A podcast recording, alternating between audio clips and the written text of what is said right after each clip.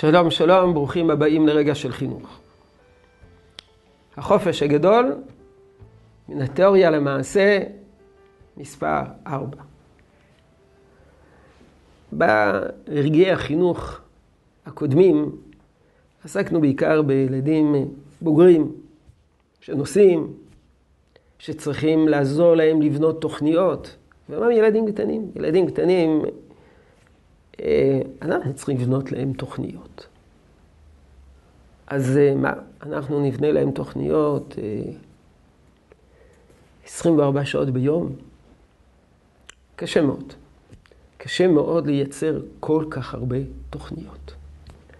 ולבנות תוכנית תעסוקה משמעותית לחודשיים חופש גדול יום יום.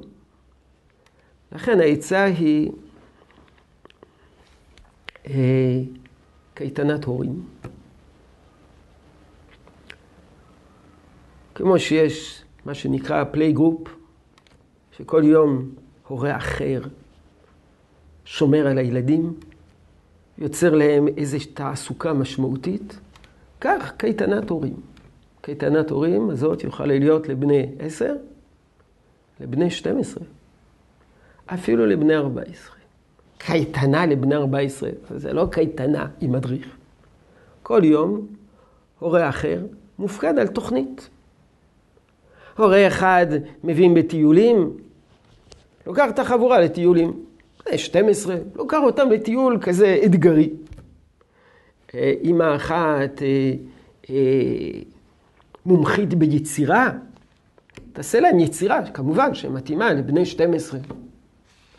הורה אחד מומחה בניתוח סרטים, ובביקורת, בצפייה ביקורתית, תראה להם קטעי סרטים, ותראה להם קטעי וידאו וקטעי סרטים, ותלמד אותם איך, מה המשמעות של כל קטע, ומה המשמעות, איך צופים על סרט.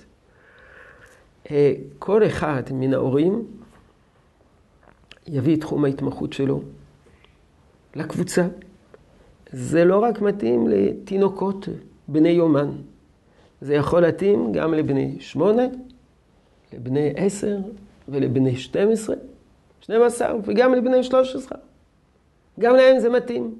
אם זה משהו משמעותי. עכשיו, זוג הורים יכולים לתת בחופש 2, 3 תכנים משמעותיים.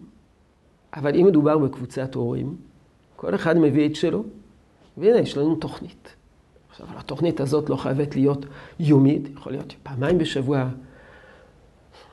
3 פעמים בשבוע.